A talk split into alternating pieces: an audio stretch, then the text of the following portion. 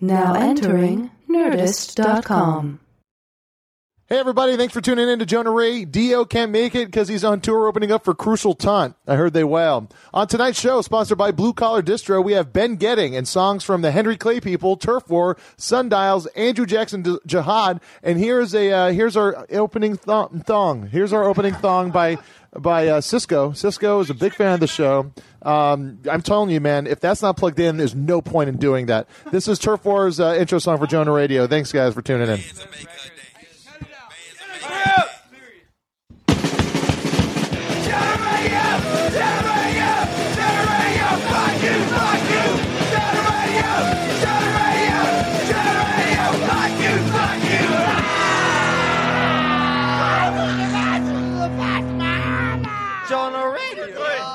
I can't help but feel that they did it in spite of me.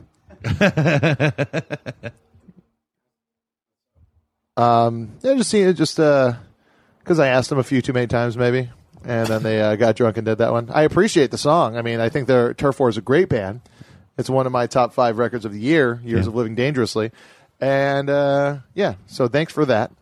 Thanks for that. You know, Turf War, one of the guys in it, also very good designer, uh, um, goes by the name of um, oh shit. Charles Ames. No, uh, he may he's uh, fuck it. Who cares? Henry Owens. Uh, yeah, yeah. Uh, but yeah, they're from Atlanta. They're a really good band. We've talked about them a bunch on the show before. we have, yeah. Yes. So as always, our producer Cash Hartzell is here. Cash, say. mm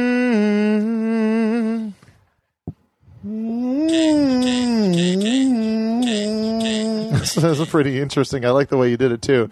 Um, Neil Mahoney desperately trying to make his phone that's doesn't have good speakers go into the microphone. My phone has great speakers. It's not an iPhone five; it has shit speakers. Has- no, it, I got. I Uh, got then blow us away. I got 'em swapped Look, out Maxwell, t- M- M- Maxwell, tape us right now, and Maxwell copy me as well because we need it.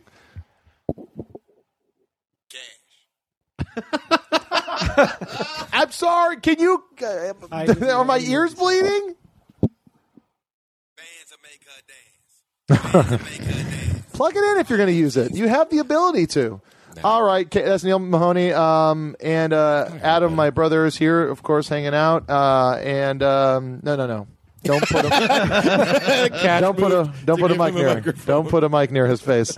Um, and uh, our guest tonight, the uh, lead designer uh, for all art based in You could the you could technically say art director. art director of Vagrant Records uh, for the past how many years? Seven years. now. Seven years at Vagrant Records with bands like Oh man. The Hold Steady and Have we mentioned that before? yes, we have uh, Hold steady, dashboard confessional, Dashboard Confessional. Rocket from the Crypt, night marchers. yeah, I Jonah know. Ray. Yeah, I know who's on the label. No, these are Oh, these are the people you've done designs for. Yeah, you you have uh, uh he did Dashboard Confessional, which uh not a good band, but um and then maybe that's odd. I shouldn't say that because it's your you're part of the label. You've Yeah, I heard mean, them. you know, any opinion you want to have, it's fine with me. Yes, okay, there we go. Good. Play it politically, just like I did over that other thing. Um, so, but you have uh, people have tattoos of the thing you designed for Dashboard Multiple Confessional. people have tattoos of the apple that I did for Shade of Poison Trees, and it's really creepy. It's weird because it was like uh, it's a great design. Also, two people have uh, that I know of the logo I did for the Night Marchers. Oh, Have you done uh, for the Rocket from the Crypt? Has, has anybody done that? Because I, I Well, you- I didn't do it. That was the, the original Rocket from the Crypt logo was way before my time, and many, many people have that tattoo, including Well, yeah, that- Kennedy from uh, MTV. Kennedy has that. Kennedy, Kennedy, Kennedy. because you get free entrance to all of Not their anymore. shows for not. Oh, they that was It's been years and dude. years and and years. also they are not a band anymore. No, they're back no, together. they're back together. What? playing shows in Europe. Um, no, they actually stopped doing the tattoo thing years before they broke up because they just, I mean, they'd have 30 people show up and be like, put me on the list. no. Yeah. It's like a, it, it, it, do- it did seem like a good idea though to get people really into the band. Oh, yeah. I mean, that's the thing you heard about early on when you first heard about it. You know, you know, if you get their logo tattooed, you get into the show for free. You know, I sort of like their records, and then when I heard about that, I was like, I could do it. If you guys get, if you guys get Jonah tattooed on you, he'll get you into shows for free. Yeah, it's true. It's true. Yeah. Uh, but not nurse Portrait. shows. Not nurse shows. Yeah, p- portrait of me, but like it has to be a really good looking picture of me, Yeah. like jawline, Ten pounds lighter. Yeah, yeah. Fuck that. Twenty pounds lighter.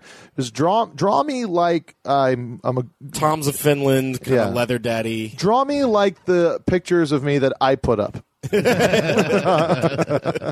Go back to the MySpace era. Yes. Oh God, I looked great in those. I looked so good in those pictures. Yeah. You really, it's weird.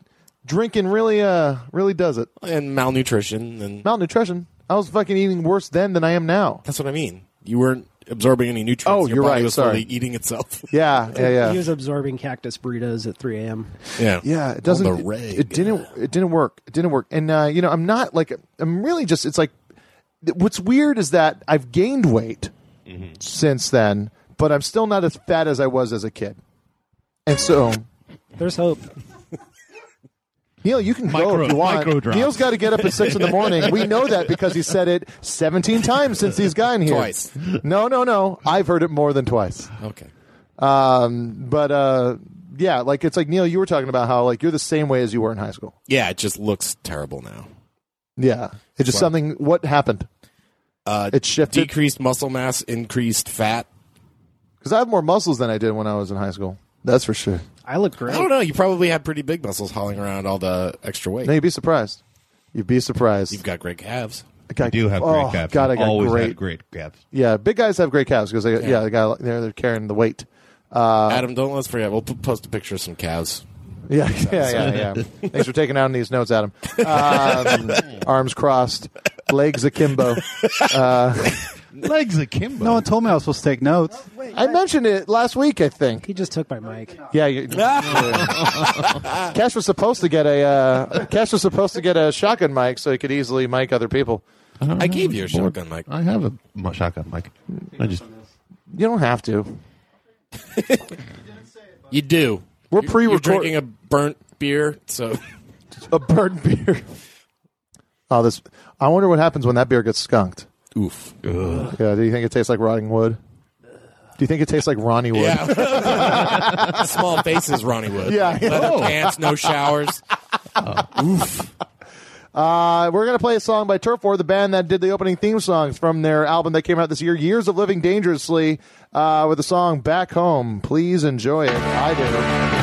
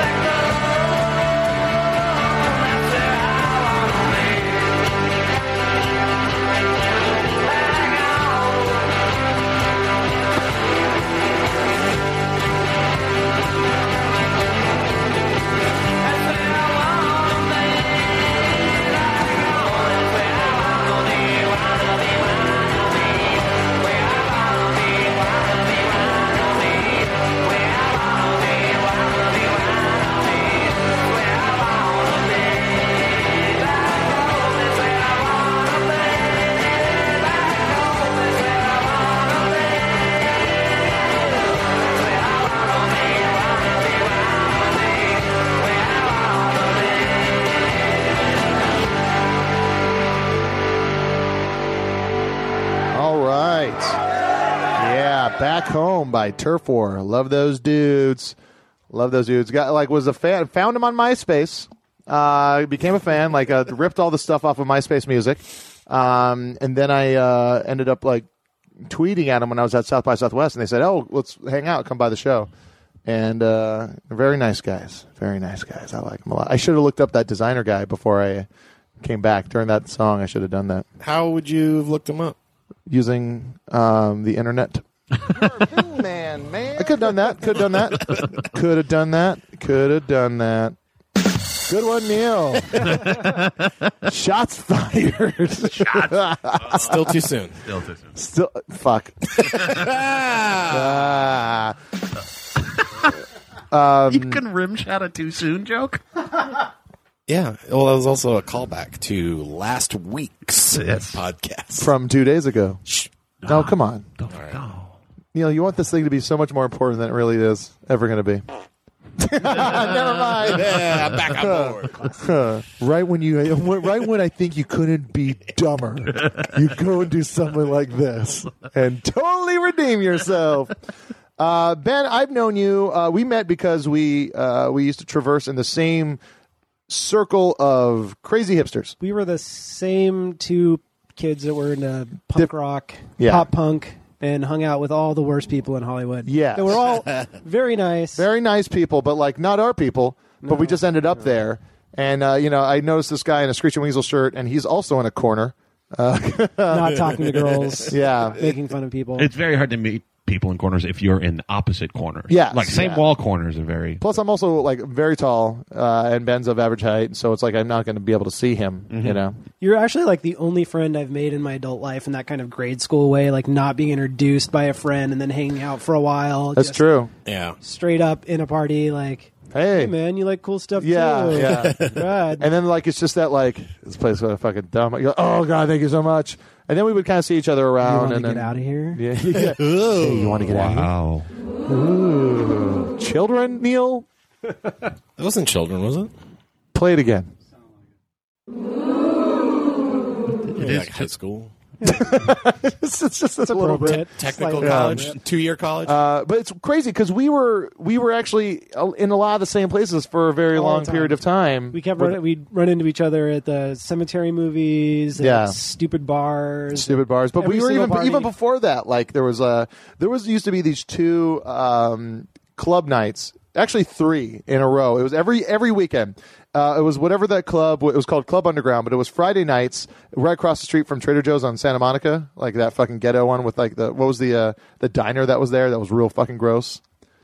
you guys remember that? yeah. like the, uh, the West Hollywood. yeah, Uh, like the fucking yeah. like the the Mar- coal miner or something like that. yeah, where that my office was. Yeah, it was right over there. Yeah. and uh, that was like so, Where so- there, there, that was like the section of Santa Monica Boulevard between the straight heterosexual female prostitutes, and then there was like a transition area where there were a lot of transgendered prostitutes. Yes, there- and then further down, It truly you go to was a straight transitional area Yeah. in many ways. And then the further west you went, then there was just straight up uh, gay men prostitutes. yeah, I lived right on the block with the uh, transsexual prostitutes. I mean, Oh, just fun. yeah, that's right. always right, But like, Always on the outside cutting house, right outside my house. but Friday, Agenda. Friday that was there was like, and this was like um, a time. This was early two thousands when uh, uh, the Faint came out. Uh, the band The Faint, and they showed all Mm-hmm. yeah, the talking- they, they showed that all all the fucking like indie emo kids that were writing letters and making mixtapes. The Faint came out and said, "All right, now it's time to start straight fucking." And then every cute indie emo girl became a fucking slut. And I don't like mean like uh, uh, everyone did. Every guy, every girl. Like it wasn't about love anymore. It was just about fucking. Yeah. And that, uh, that Bright Eyes song. which Oh, one? that Bright Eyes song. Uh, bowl, was it Bowl of Oranges? No. Not. Jesus, you know, like that song about fucking. I came across a No, doctor. no, He was appeared in quite poor health. He said, "There's I nothing I can do for me. You can't do for yourself." All right. So So let's I'm not boom. familiar with Bright Eyes' whole catalog. Yeah, but you fucking dropped the name of the video that your girlfriend directed. Oh yeah, I did. Oh, I totally forgot that. Oh, Uh, is it Yeah, the one check it my? Is it the song my girlfriend directed a video for? I don't mean it, like, and I don't mean it. It's fucking very talented. It's a great video. video. Like when I It's a when I video. found out when I met Kat and I found out that she directed that video, I was like, it was like, oh fuck, I love that video. There's nothing I can do with you. No, but it was uh, but it was just I a, don't it was a wanna time. But the thing is, in Bright Eyes was that part of that same scene. Yeah. you know, saying that Omaha, Nebraska scene, um, and and girls, it just everyone just like start fucking dancing at like '80s and like Ladytron and and the Faint and. And, and everyone was getting down. All of a sudden, there we were, Sunset Strip in '82. Man, you can't beat a better time than that. It was almost our generation's version of that, but with far Yeah. less cocaine. Yes, yes. Mel, Not no cocaine. yeah.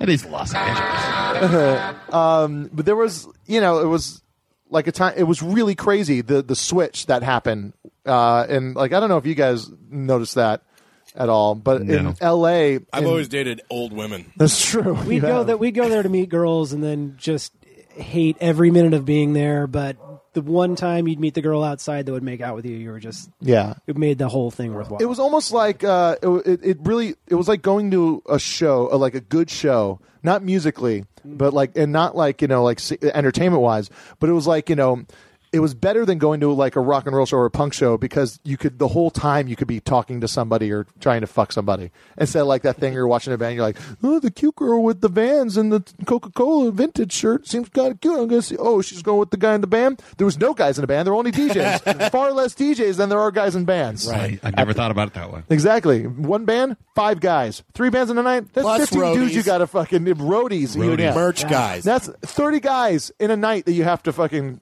compete with. DJs, maybe two a night. Yeah. That's I've- a good point. I have an anecdote and an uh, uh, an edit to, to, or an addendum to last week's episode when uh, Greg was trying to think of a math rock band from San Francisco. It was probably the fucking Champs. Uh, They're not really math rock, Well, kind of like metal. okay, maybe not then, but they do have a lot of. I thought it was Hella. You were right on with one, Hella. Yeah. Anyway, but I saw them at the Troubadour, and I saw Chloe Sevigny was there, and she was like hitting on this dude that she obviously thought was in the band, but he was just their their merch guy. Ah. and then I saw the moment where she's like, "Oh, wait, no." Gotta go. Gotta go. Have fun counting it up. Um, no, I, that's the, the worst. Is uh, yeah. I was a, I was a, I was the drummer bands, and like as everyone got to like talk to people afterwards, I had to lug equipment. Yeah. and like tr- you know take it down. And the worst is having a band where you have a separate singer that has no equipment. Yeah. He doesn't have to bring a mic. They have a mic there for him, and Yeah. he, just fucking goes off. And you're like, oh, well, okay, it's time for me to get even sweatier. you chose your instrument. I did. I did. No, it chose me. um, but like, it was, so Friday night was this place called Club Underground, and that's actually where I uh, I came up with. There was a me and Neil and uh, uh, there's some guys did a web series called The Freeloader's Guide to Easy Living, and there was a thing where it was how to get free drinks, and uh, one of the things was wait for a popular song to come on. And uh, people will just fucking put down the drinks and go down. So it was like a faint song, a Ladytron song, or a stroke song. Fucking people would just run to the dance floor, and that would be like boom, boom, boom, but like fucking drinking all these half drink drinks. Like Judge Smails' son or whatever. Like I, there was nothing. There was I was just like because I was underage. oh, right. I was underage and I couldn't actually you know get drunk uh, like legally, so I had to go in and fucking drink all the drinks. And then okay, and then there was uh, Saturday Saturday was Bang. And Club Sunday was Beat Bang, It. and Sunday was Club Beat It, and those was even the same like- location, right? The World Cafe, right across the street from the Knitting Factory. Okay. Yeah. This is starting to sound like a Stefon bit. I know it does. Yeah, yeah, yeah. Come out to Club Hollywood's Bang. best It's like club. Hollywood's best club. like, oh, these don't, aren't, aren't funny. They're just all the same. yeah, and it was really it was the same people. It was everyone from Orange County and the South Bay driving up to Hollywood. That's when I was originally coming up before I lived up here. Was girls from Long Beach Yeah, throwing me in their car. they could. You're a little guy. Yeah. no, there was a lot of those like, the, and the, the worst part was like you know meeting a girl, and that you're at this club, you can meet a girl, and like, where do you live? And she's like, oh, Alhambra. You're like, oh, that might as well be nowhere. That one might as well not even exist because that's n- I, I don't I fucking So my- does your mom expect you to come home tonight? because mine does. now it's turning into swingers. yeah. uh, and then yeah, that was like that, but that was such a crazy time, and uh, and I I I really do believe it was like music kind of got like like sexed up, and then 9-11 happened, and I really think like everyone wanted to fucking just like get fucked. Yeah. it was just to my idea? 9/11. Okay. We got him though. We got him. There's another sound effect for that. We got him though. We sure did. Oh, that's the one we don't have on here. Oh. Uh, I remember. I remember. Is This It came out by The Strokes. Blank Wave Arcade by The Faint. And all of a sudden, terrorists hijacked planes and flew them into the World Trade Center. And as those buildings went down, so did the girls' panties. And everyone was just ready to get down. Thank you. Thank you. Everybody?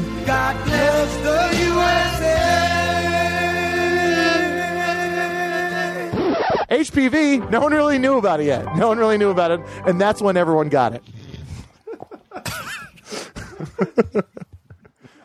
it's one of those things. That, uh, What was this? What? was such a great beat of just like one, two, and yeah, but uh, it was, and so when you started, you were in uh, Costa Mesa, going to shows and uh, and got into like doing zines. I basically got. I, I started zines in high school, interviewing local bands, and I found at the same time I was buying records because of their artwork. And then I worked for Liberation Records right out of high school when I was eighteen. And uh, They put out the Invalids. no, they actually they put out uh, the famous Punk Sucks and Ska Sucks compilations. Oh yes, yes. remember those? leading into a lot of uh, re-releases of Screeching Weasel and the Vindictives and things like that for Yeah. a while. And then, uh, you know, they just kind of tailed off into nowhere. But I had my own garage rock label on there and ended up doing artwork just out of necessity and went, I could do this for a living. You had your own label. Yeah, it was called Sonic Tone Records. I put out two seven inches. Wait a minute, I uh, never compilation. fucking knew about this. Yeah. I put out a B Movie Rat seven inch, a Snake Charmers seven inch, and uh, a compilation of uh, garage punk bands. Wow, Yeah. really? How old were you? 19. God damn. Wow. When I was 19, that's when I finally had the balls to even just move away from home. I was making like six dollars an hour under the table. it was awful. There was, but you Well, were I mean, you it were was- doing cool shit. It, I was doing what I wanted to do, but I was I had to live at home with my mom because I made no money.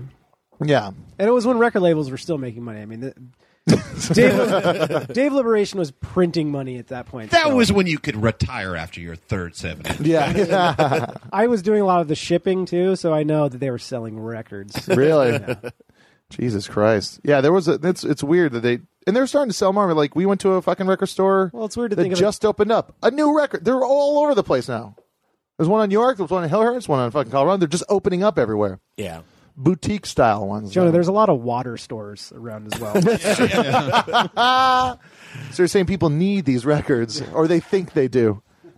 I know you buy a lot more than I do. Yeah, that's a new thing. That's just another thing from turning thirty. It's like it's like I got to figure out what makes me me. I, like and it's, I, I you know I think it, and it just make is making me go back and try and You gotta do what go, I did. you gotta high go through a hangout with the younger people phase. I don't want that. Instead of these I don't want that. I hate. I don't like younger people. That's true. I don't like them. I'm surprised people like me. I'm And kind I, of I'm kind of doing that now, Ben. Yeah, it works. you've out. been hanging out with me since you were fucking 21, No. 22, No. 23. 23. Hmm. Really? I think so. And Gross. it's, it's kept you young. Oh yeah, absolutely. You're years behind where you should you should be, right? That's what we mean by young. You know, we don't have to have an episode next week. we're gonna play a song. We're gonna try and wake up Neil. Uh, I'm doing fine. you are? Yeah. You shut down. He fucking just tanked that whole thing. We could have ended after I said 24. I'm so sorry, Ben. No, it's all right. It's, right. It's good practice. It's good practice. Yeah. It'll be another. It'll be another podcast we do together that no longer exists on the internet. That's right. Well, we're going to play a song when we get back. and We're going to talk about our podcast. It was the first time I'd ever even heard of it, and it was called The Once Future Kings. So please do enjoy. Uh, a band I opened up for last night at uh, Satellite in Silver Lake called the Henry Clay People. This is a great album.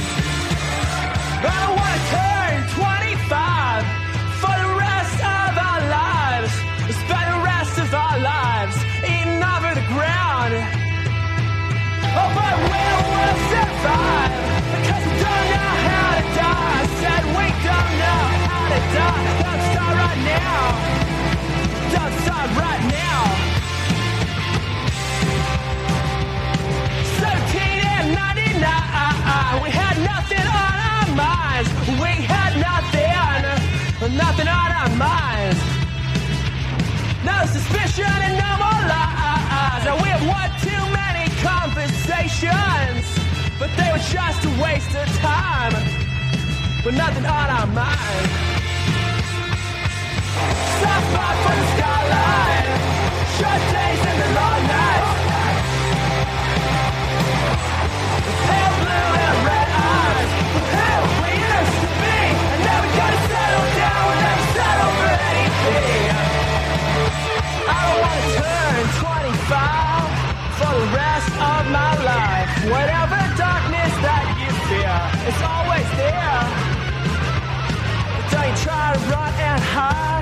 take it from someone who's tried, and I have tried.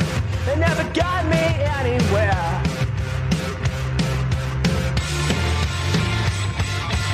A soft spot for the skyline. Hot heads in the soft light tonight.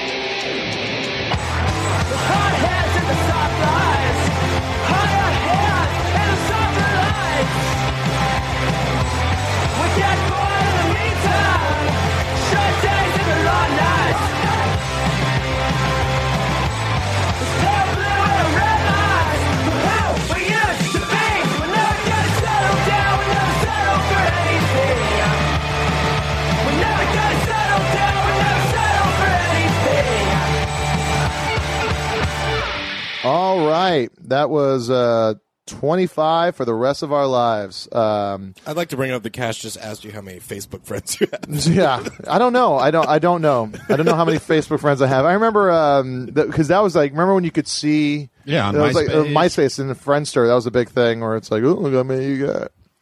Who's Um, in your top eight? Top eight. I I think Facebook should bring that bring that in from the MySpace favoritism. days. You know, it's crazy trying to figure out the guest list for uh, for mine and Deanna's wedding, and uh, it's just the the worst because you're you're quantifying your friends. You're Who, who you- designed your save the date cards? Oh, we haven't done them yet. Yeah. When's your bir- when's your uh, when's your wedding? April. You guys are on top of it. Yeah, we just found a place, man.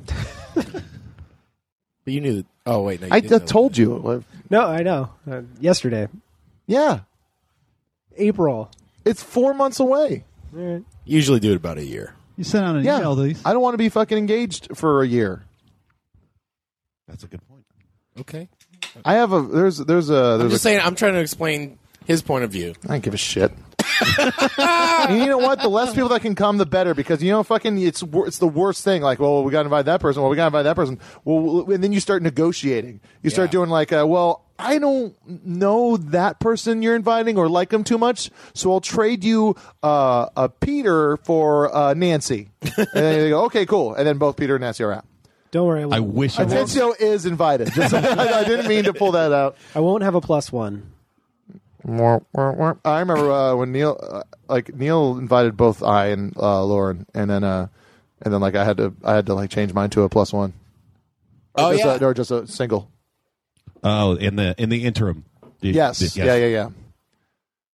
I remember uh, she she she was uh, was supposed to go with me to Mason Steinberg's wedding, and she's like, I don't feel comfortable going to a wedding. Wait wedding. a second. You're not supposed to talk about Lauren. No, but this is just a, this is just a story. This is just a funny story. Uh, I'm not sure if I want to go to a wedding with you. Um, uh, when I like, I don't even know if like you know I want to get married to you, or or no, we're, we're never even going to get married. And I was like, what are you talking about? I'll be with you for another few months. Um, but uh, like I remember like, and then like uh, like for Neil, she's like, I'm not going to that. I was like, I was like you're you're so funny. um,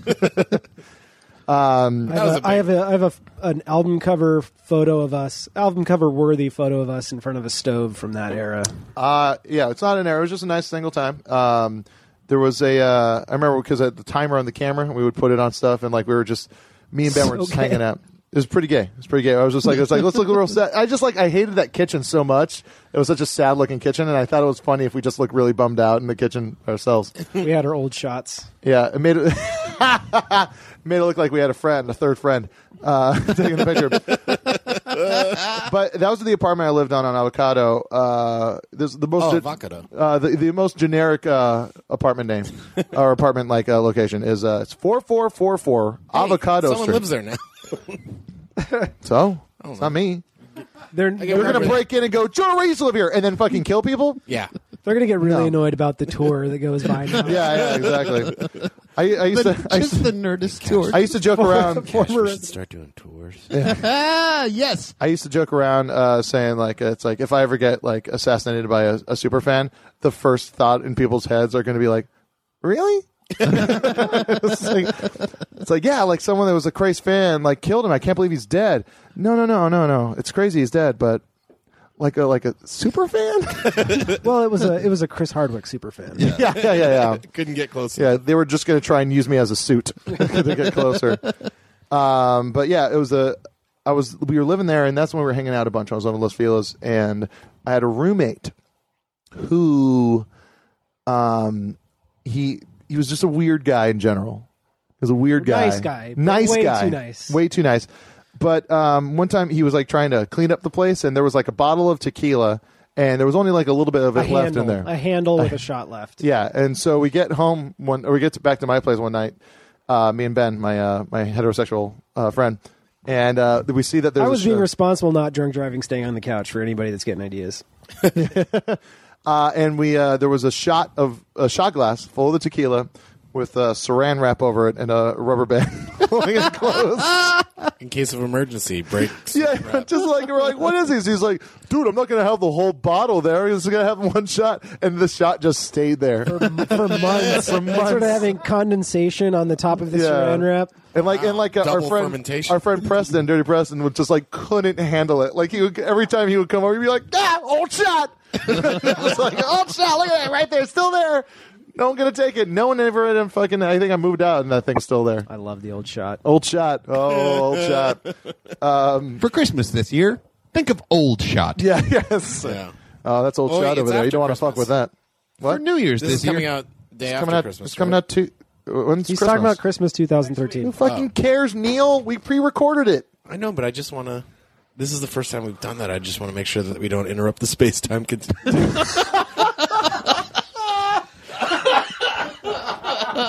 Ow! Valid concern. Valid concern. I'm Yeah, sorry. no, you we got- shouldn't have given you shit. You got it. What yeah. does Ziggy say? Is that a quantum leap? Yeah, reference? they all were. Yeah. No, I don't. I don't watch a lot of quantum leap. We're going to take a quick break. Uh, uh, this is just a free association. You uh, said drunk driving. I'm going to play uh, a, a song from Andrew Jackson Jihad called "The Michael Jordan of Drunk Driving." The Michael Jordan of drunk driving played his final game tonight. And burdened by his loneliness, he wanted to feel alive. His laziness built the pyramids, and his solitude was a knife. The Michael Jordan of drunk driving played his final game tonight. Yes. Yeah, it's, a, it's such a nice song, and the whole album's really good. Uh, in that uh, that comic book I've been reading, Little Depressed Boy, um, it's fucking great. But there's so many references to uh, like Andrew Jackson Jihad, uh, Kepi Ghoulie from the Ghoulies. Oh, wow. Um, and uh, like the, the, like in the the goes to a Childish Gambino show in this comic book. Uh, it's just fucking. It's really, really fucking awesome. Um, and I'm really been digging it. A little Depressed Boy is what it's called. But like, it's neat because it's like, it, reading it, it's, it feels like it's reading my, like the guy is kind of just like always bummed about a girl, gets broke, starts working at a movie theater. It was like pretty spot on. pretty spot on. Uh, yeah, I'm, I'm like that with beer commercials. I see beer commercials and I'm always like, wow. I remember when I was tailgating. No, no, you just every time you think of that every time you see the Schmitts Gay commercial parody from. Uh, Yes, yes, that's. that's a good one. oh, On fire. I just got yeah, yeah, yeah. Yeah, it's good because no one else is, um, including myself. I didn't have enough beer.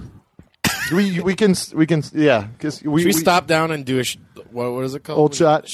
No, the shotgun. Oh, we'll do old shot, and then we'll do the. I've never done a shotgun. I've never shotgun a beer. really? No, I'm, I'm just because to me it looked. I see would see so much waste. I did there was my, I did so my much first waste one coming this out of summer. I it. did my first one this summer. There was no waste. Yeah, Yeah. really, That's- You've that's all of the it. No, right when you pop it, it fucking sprays and starts dripping. No. if you do it right. yeah, if you do it right. There's a lot of loose and fast rules. Just like your not women. A, not a thing. Um, not a thing. Not not Loose not and fast. not a. I've done a beer bong, ironically. That's kind of the same. You, d- It's how'd the you do same it? effect. Ironically, Um, I was I smirked before and after. I said, "Can you believe I'm doing this?" My friends, in Which is the same thing that happened to me when I sucked the guy's dick. Can you believe I'm? uh, I've told most of you this story before, but when my friends were in college, we were going to have this party and bands were going to play in their backyard, but there had been a bunch of stabbings in the neighborhood lately. So the cop showed up and said, Hey, we heard you're having a party tonight. Guess what? You're not. And to make sure, we're going to park a cop car in front of your house all night. We're like, Oh, okay. But we had already bought beer for this party. So we had to cancel it, and then we found out that uh, that band Trans Am and Golden and another band were playing in a loft in Chinatown, Boston. So we got cabs to put kegs in the trunks of, and drove them there. Got there, it's like a fifth story rickety wooden staircase walk up with full kegs of Guinness, Jesus. and we're hauling them up. Which I'm there. sure is heavier. Is a heavier cake. yeah. Yeah. Oh, yeah. It's like mercury. Yeah. Wait, one. I think one was like one was like a lighter beer, and one was, but one was definitely Guinness. And because when we got them up there, like everyone, like fucking elbows were disconnected, and like it just everyone was in bad shape and covered in sweat. And uh, we decided like this is we've lost tonight. We've we're never going to make money back for these beers. We just showed up at some random like house party with kegs. And we basically said, we didn't have cups. We didn't, we didn't cups. So we said, for five dollars, all you can drink. You have to provide your own cup. And so people were getting like bigger and bigger devices to fill uh, with uh, beer. And then we were like, okay, this whole thing is just a hustle now. We're just hemorrhaging money. Yeah. We said you can drink for free all night, any container you want, if you do a Guinness keg stand. a lot of people did. Yeah, That is fucking. It's- I think Jonah. I think. Jonah lifted me on my only keg stand. it Did we do one of those? was the same. I always had a weird fascination. it was fascination. the same night that uh, we did our friend Anne's first keg stand. Oh, okay, yeah, yeah, yeah. I, it's uh, it's weird because I didn't go to college. I always had this weird fantasy of not a fantasy, just like I didn't know what it was to go to college. I didn't know what the lifestyle was, so I had this idea of what it was, and I always thought it was Keg so. stands were a part of that. So they were, and like, were. and that's the thing. When I said ironic, like I did a like ironic uh, beer bong thing. Like it's like it's because I'm like, this is college. This is what college is about. Like, in it, But that's kind I of what, never did. I never did one. I Adam? did. I did a beer bong once, but that was in Mexico on spring break. I did a beer bong. You sound like a cop. Officer Rodriguez. Yeah, yeah. Yeah, you're right. there. Yeah, I did. I did a beer bong. I did ten beer bongs, man. Pass me all the jointsies.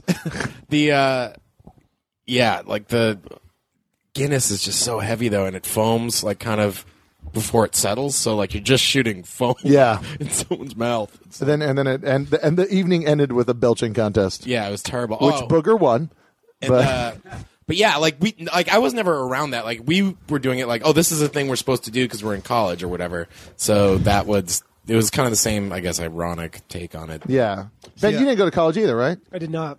Straight, Uh, straight to work. You guys went to college. You went to college for like ten years, Adam. I went to community college. Yeah, I went to community college for a couple months, and then 9-11 happened, and then I, I was like, I seriously thought the world was going to end. I was already out of community college by then. Yeah, I'm real young. Um, still you're also a leap year baby. You're like four years old. Eight. You're eight. Hey, I got an uncle who's who just turned seven. It's younger, but community younger than college, Ben? community college has nothing to do with college. It's just extended high school. Yeah, our friend Derek it Waters is. calls it 13th grade. really, it's That's what that's what people in- in my hometown called uh, UMass Amherst. Thirteenth grade. Yeah. An actual university. Yeah. Oh, yeah. It was the University of Massachusetts, but it was like a state school, obviously, and uh, yeah, like I think sixty percent of our graduating class ends up there. Wow. Yeah. That's um. actually I I think that community college uh, graphic design. I wouldn't call him a professor, teacher. Uh, I was taking a in, introductory Photoshop class, even though I'd been using it for two years, for talking me out of going to college. That's what he did for me. Oh wow. Oh wow. I said, you know, what do I need to do? What, uh, what, what college should I be trying to apply? Blah, blah, blah. He's like, just have a portfolio and know people. You don't need to go to college. Wow. I was like, Smart right. dude. and now and now like you've been the head designer. Yeah, I worked for tattoo ma- worked for two record labels and tattoo magazines and made pretty good money. Wow, that's pretty incredible. I wish someone talked me out of it. No, there's everybody but talking you into it. But what else would he have done to spend money? like fucking sideshow Bob tonight. Well, you know what you should do. Really think about it. Um, See, I went, I went. I saw the normal college experience. I went to USC, and there were fraternities and fraternity parties. but it and all doesn't that seem like because it's like to me, and this is just uh, this is probably just TV movies, but to me, like the college experience is like you know like a college town kind of thing. Oh, oh, where it's yeah, like it's like, like the college is like yeah, like ba- basically yeah, like the movie Breaking Away. That's the college experience, and then and I fucking love. That's why I love the cut. I was like, it's like they're fucking there. That's their town. Like it's it almost feel, it felt like you know Hawaii. It's where it's like it's this vacation spot. Uh, but everyone, like you know, everyone's coming there for this, but you're not a part of it, and that's why I love the fucking movie Breaking Away so much. That's why we relate so well together. I thought Yeah, it was going to exactly. be like Revenge of the Nerds. Did you really? That's what I thought college would be like. I think I don't even really like. It's just it's an amalgamation of all these different ideas, like just frats and I thought you had to be in a frat or a sorority. I or else you get killed. yeah, it Yeah. was just you. We weren't in college. I remember at my college there was like two fraternities, I think, and I I knew nothing about them, but I knew one of them did this hazing things where where people like pledging had to like carry a brick around all the time. And it was so weird when you saw like a dude that you thought was not into that kind of thing. All of a sudden he's like, "Is that is that dude carrying a brick?" No. Like what? He's kind of trying to hide it, but like, oh my god, he's got a. I brick. feel that way. It's weird when it's it's you know when you're talking to someone now, it's like oh yeah, I was uh, I was hanging out with like a guy I was in a frat with. And you're like it's like I feel the same when someone's like uh, oh yeah, I got to go to church uh, tomorrow. I go what what? like it's just like I'm like I didn't know you were that kind of guy. Yeah, I I kind of get it now more so. Like it has this weird thing when you're not experiencing yet and you're looking at it like, oh, it's just like these weird clubs and there's it seems like there's a lot of like nudity and like weird things that go on and then it's debauched and there's these parties or whatever. But really it is it's just like developing a weird network so like you can go like uh, 3000 miles away and you go, "Oh, some there's some people there that I can go and just hang out with and ask about the town." It does seem like you. It's like if you don't want to be in a shitty dorm room, if you'd rather be in a house, Yeah. you fucking join a frat. I, I had a very drunk fraternity guy break it down for me one night at a party, and the Bro, bro. yes, Okay, bro. Exactly. So, Here's bro, why. Here's why. Here's why. Here's why. Here's why. Because um, I'm gonna see how many things you say in this in this thing that he actually said said to me. bro. Okay, so it's like family, family dog. It's like here, here we are. We're all, we're all, and you know, it's cause is it grown up. Like, okay, bro. Uh, we got. We're all. You're just doing Hit- like hitting frat a guy, lot of it. You're Hitting a doing lot of it. guy cash. start a story. Start a story. Start a Uh, story. no, 'cause- okay. So I went to uh, had this a college. black and- Well, I went, I didn't go this. Co- it's like my friend. What is he was? He wasn't a friend. He was like a friend of a friend. But like we hung out every once in a while. We had this black and white TV when I was a kid. Sorry. No, no, no, no. That's fine. Hey, stop rubbing me.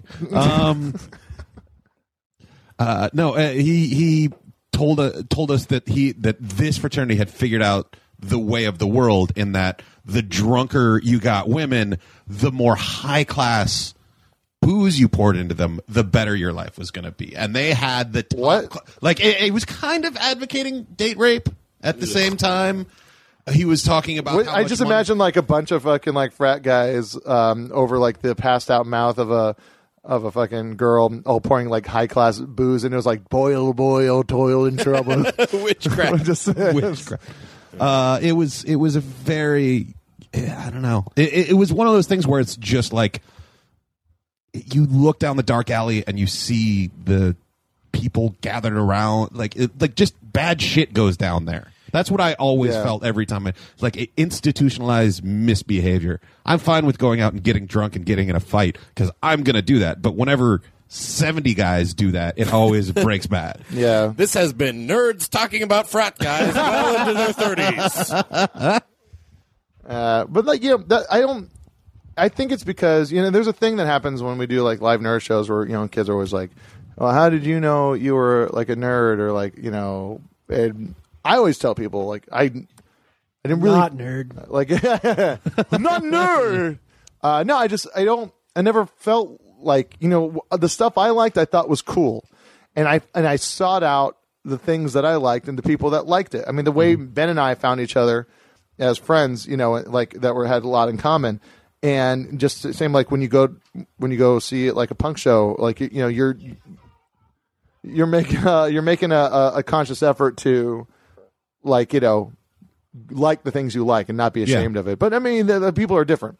Like you know, it's like we hear a lot of people go, "It's like I used to like be really ashamed that I like this stuff." It's like why?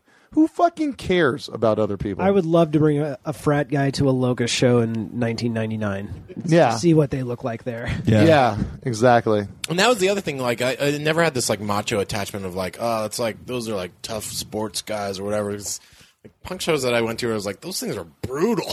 Yeah. like those dudes were way scarier to me than you know some guy on a hockey team or something. No, those are the guys I fucking like. It's like you know, just like they're also like white dudes named Chad. You know, just Well, yeah, whatever. But the guy fucking that's like terrifying. everyone only knows as Destro, and uh, he's been living in a van, and he loves coming to every show that at this one vets hall. you know, you just see. See, it's see, like, I, always I always got, I always, Tim. it was always the other way with me. I always got along with those guys, and I was, all, I, I was terrified of the football team. yeah. I mean, th- there was always those guys in the like in the punk scene though, where it's like, um, yeah, the older guy. You're like, what's his deal? You know, like it's Yeah. like it's like everyone here is 17, and there's a couple like guys that like tried to go to the mainland and came back. That's like. yeah, yeah. Uh, but then there was uh, and then there was like this. There was this one guy, and he's awesome. Like he's like one of the sweetest men I know. I've gone on tour with him a couple times. Uh, he, he professionally is a, he makes cheesecake. That's what he does for a living. He has his name is Otto, and but like and no one Otto, no one knew no one knew like his real name or his real age. But he was just like Otto, and he was in a band, and he made cheesecake, and you know he he even had like radio commercials. Like it's like uh like you know it's like hey I'm Otto buy my cheesecake like he was just this really sweet guy I want that. um, and I went on tour with him a couple times with the Sticklers, and it's just, but like, it was just, he was one of those guys. You're like, who is that dude? And then there was another guy who was a, a satanic priest. This guy, um, Like Church, Church of Satan, yeah, satanic, yeah, or yeah, like satanic Wiccan? priest, like, like like a fucking certified satanic priest. Uh, and he was in a band called the Catalogs, which uh, the Queers actually covered a song of theirs, and uh, and it's just like he's just this guy. Why'd you like, point at Ben when you said the queers? because he knows who the he knows who the Queers are. Queers. Yeah, I, I interviewed. we all I interviewed though. the. I interviewed the queers when I was uh, 16 years old for my fanzine. Oh wow. Did you, you who are your influences besides Ramones? I actually, I think I, I want to. I got to go back and read some of those interviews because I, I feel like even though I did ask the influences question, I mean I was 16. You can't blame me. No, not at all.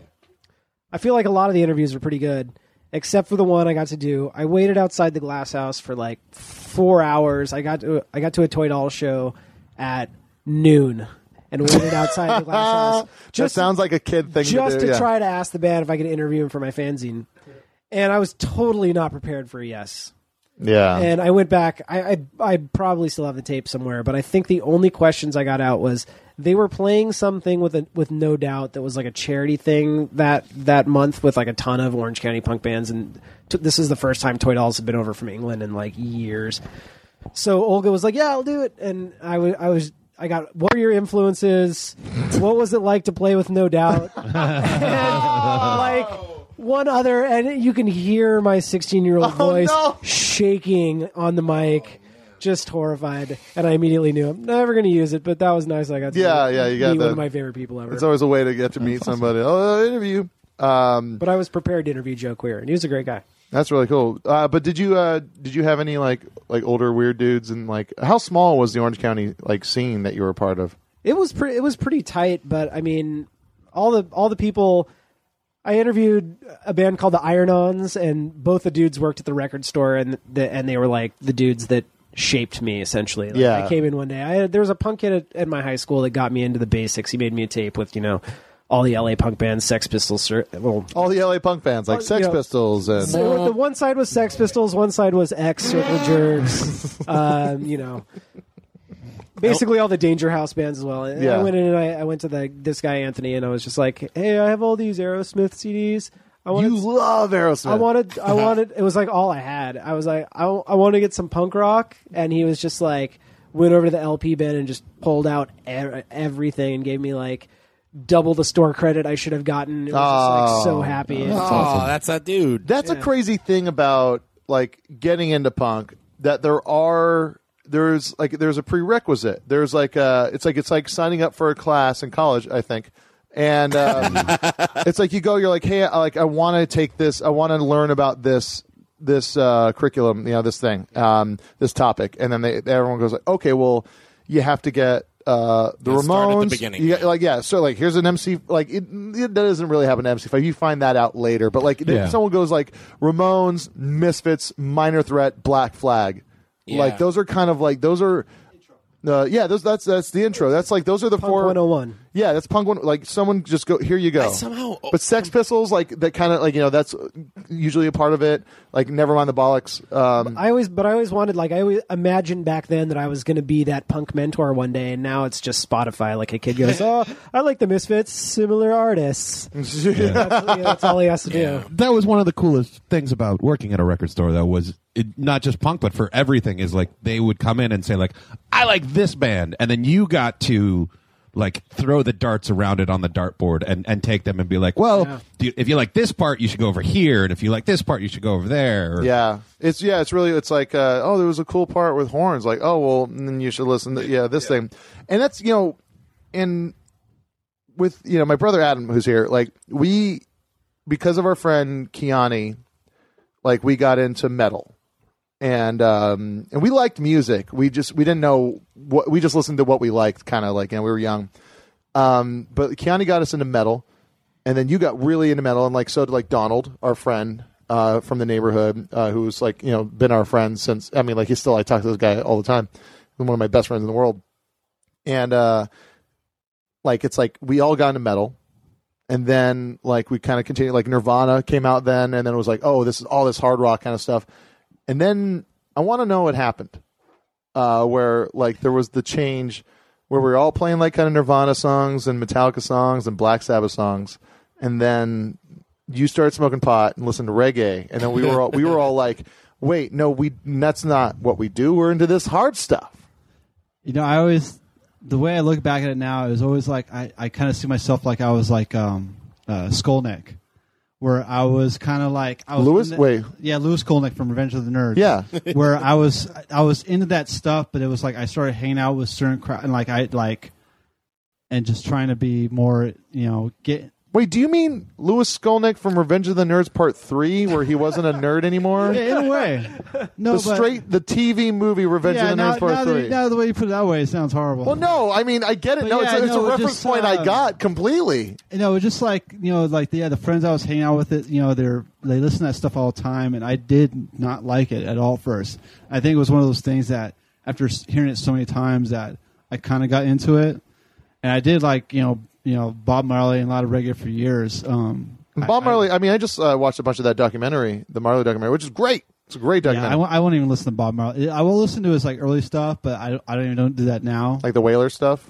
When you're still yeah, Wailers. all the- that early Wailer stuff. Yeah, I think is still great, but Yeah. I just I just don't. I think it was that two years after I finished college, that was back in Hawaii, that it just it reggae just got ruined for me, just because that's all you hear. That's back all you hear. Even if you're not hearing reggae, you're hearing Jawaiian music. But I would wait, like wait, that. explain. Jawaiian music, What is- Jamaican Hawaiian music, Oh, Jawaiian. that is and it's basically just uh, slack key guitars playing reggae covers. You guys, it's all can, we, covers. can we all just be thankful that we didn't grow up in Hawaii? Yeah. but I would like to publicly thank uh, Donald. He's the reason I play guitar. yeah, our friend Donald, um, like he, like yeah, he got Well, us. because uh, uh, I, I, I like if uh, Don, I wouldn't be anything in my life if it weren't for Donald. no, Uh, because well, Kiani, he got me. He asked me you know go play the place. Um, Rockworks. was it Rockworks? Yeah, Man, I smoked too Rockworks with uh. Bruce Bolo. Bruce Yeah, B. yeah. Bolo, the guy that taught me uh, some music. He had uh, he was there was like a there was like a music studio thing, and he had like there was always just like fucking those like air conditioner units, and this guy was just this like like just this really goofy, chubby Filipino guy. Was like kind of yeah, man. He kind of was a muppet. He was a big muppet. Like he's always scratching his skin. He always had like flaky white patches of skin, A- like ashy. ashy. Yeah, I was like, yeah, man. Oh no, you guys are get you guys got pretty cool stuff. You know, if your parents pay a little bit extra. Uh, Bruce B. Bolos. I remember he um he had a demo tape. of songs he wrote, and it was called "Possessed by the Demo." And it was the, it was the the cover of the demo tape was two different pictures. One was like uh like a guy in a devil suit making him sign a contract, and the second picture was him with a bunch of money with his fucking weird eyes facing the other way. It was like, Ugh. Um, it wasn't as weird as that one dude uh, who was a, uh, in the military, and like every time he would put, teach a kid right. blues guitar, his he would wear short shorts and he would put his legs up and his balls would be hanging out. I'm thinking. Oh, I never. nightmare. I don't either. Maybe Yeah. I blocked that out of my head. Nightmare. Yeah, yeah, yeah. It's like you got to feel like you just got broken up with. Wow. I either, I either blocked my other head or I just don't. I never saw that at all. Unfor- Yeah, yeah, yeah. Unfortunately, I mean, I had walked by I and I was, was about to like, I was about to say, uh, unfortunately. yeah. I remember Donald and I were walking. We were like, oh, fucking balls hanging out. and then you just hear him in the other room going, "You just like your dog just died, man." Wow. Trying to teach a kid blues guitar. Yeah. Fucking yeah. I had a drum teacher, and uh, you were not allowed to play like actual drums most of the time. You would sit and you would face opposite, and you would do like practice pad, like rudiments. Paradiddles, Yeah. potato, tomato, potato, tomato, potato, tomato. We would just say paradiddle because that's what it's called. Well, no, but that's what you do in a paradiddle. Yeah, paradiddle. Paradiddle. It's called. It's called a like radamocues and thing. They're, they're, Radamocues, all right. And potato, tomato is weird. well, no, that's the name of the rudiment. I Yeah. took I took bass lessons. You took bass lessons. How to bass? He's like had a bass in his apartment like since he was fucking sixteen. I I've never, solo when I I've moved never to even New heard York. him. Solo when I moved to New York. Yeah, I was in one punk band in high school that played for two weeks, and then I got. They broke up, and then they got back together the next day with another bass player with a new name. Ah, like that, fucking like the song "Army" Ben from Folds Ben. Folds Five. The bass player changed his name, or the bandit? No, they, they, they He we changed his broke name to up. Ben. We broke up. But that guy, Yeah. that guy that taught me drum lessons, we would play on practice pads. But he had like right behind him to his left had this Yamaha like crazy like the rack system with like 15 cymbals, double bass pedal, and then like the two snares. So like you got the like the marching band snare and a piccolo snare, and like and he would like make you do the rudiments or whatever and play the piece of thing, whatever you're supposed to learn off sheet music. And they go, you know why it's important to learn that? Then he would go play a fucking drum solo for 40 minutes. Oh shit! and you, he just like give you the what's up and like, yeah. He was great. I kind of love whoever that guy is. yeah, it's pretty Martin right around. Vasquez from Jack's Drum Shop in Heights. Check out Jack. I heard Vasquez rocks. Oh, local jokes get you local work. Um, it's blank patch line. Um, it's you know it's crazy. It's like I was in so many bands growing up, and uh, it, it got to a point where you you know you just you get out of high school and you're like, oh, I could I have more time than I've ever had to deal with, and then you just start making more bands. Um, and me and my friends, uh, there was like these guys in Hawaii that all of a sudden there was just a bunch of gutter punks in Hawaii. Those two things shouldn't coincide. Like guys that were acting like they were homeless, mohawks, all that shit, and they were in a band called Ammunition Nation, one word. Uh, and and so like there was like a message board, like a punk rock Hawaii punk rock scene message board, and we were, were like, oh, let's just start fucking with like we're in like another gutter punk band because they hated us. They call us the Rockers because we were because we were trying to sound like Captain Beefheart. Um, and we're like they started making us. We're like, hey, let's make a fake band. We'll call it Society's Threat. And we're gonna make a fake website, and we're gonna like fucking give ourselves punk rock names. My name was Gutter because that's where I sleep. Uh, you know, there was the runaway kid, he ran away from home because his dad was a fucking queer. Like, you know, we just had like there was uh, the singer Chuck was Chuck shit up. Um, and because and we just did this like it was a fake band just to make fun of these kids in this band Ammunition Nation. And uh, so we started posting other things like, "Hey, we're looking for any other fucking punks that are right there to fucking start some shit. Let's fucking fuck it up. Well, fuck the rockers." And they, they fucking message us back like, "Going, you guys fucking yeah, let's fuck. We got to hang out, man." And then like uh, we're like, "Well, we're stuck in this like in Kailua," and they're like, "Oh fuck yeah," or like Waimanalo or something like that. And like we never like was always like, "Well, hang out." We never saw them. And then we're like, "Hey, we're playing a show," and we like it was like a big show. It was gonna be like a real crowded show and like uh, we are you know because we're like older in the scene than them so we're like hey let us fucking play the show. It'll be really funny. And like um, and so we like we get on the show we're like hey we're playing a show society threat let's fucking do this up the punks let's fucking unite. Uh, and then we like and we were like we're trying to hide and like you know because we're dressed up like fucking assholes uh, and we're trying to hide before the show and then it's like it's sounded like we had friends like kind of put the equipment up and then like it's like all right society's threat. And then we come out on stage and the guys just like all their faces just dropped. All their arms crossed. And then we fucking just played like the worst punk rock songs. And uh, this is one of them. Nice transition. This is uh, this is one of it's uh, the the Boys in Blue by Society's Threat from uh, Society's Threat from the album Don't Give a Shit About Shit.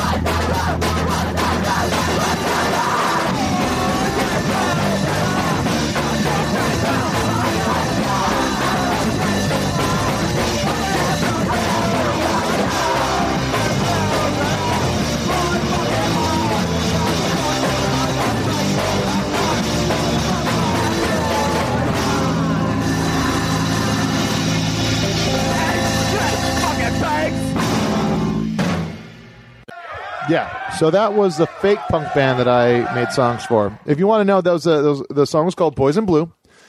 Uh, and it was uh, the lyrics were the boys in blue better watch what they do because the punks are pissed and they're coming after you. Me? Oh no, the boys in blue. The boys in blue are coming after you. But the punks are pissed and they're all. Oh, the punks. The are boys in blue better watch what they do, Right. Because the punks are pissed and they're coming after you. But if they're coming after That time you pointed at me. Why? No, they're coming after the the, the boys. Oh, the boy. Okay, so The boys in pun- blue. The punks are coming after the boys in blue. Yes. Okay. Because the punks are pissed. I thought you were saying that the boys in blue better watch what they do because the punks are pissed because the boys in blue are coming after you. So wait. So I don't think so. You're saying you and the punks were the same person? no, the punks are pissed, Yeah.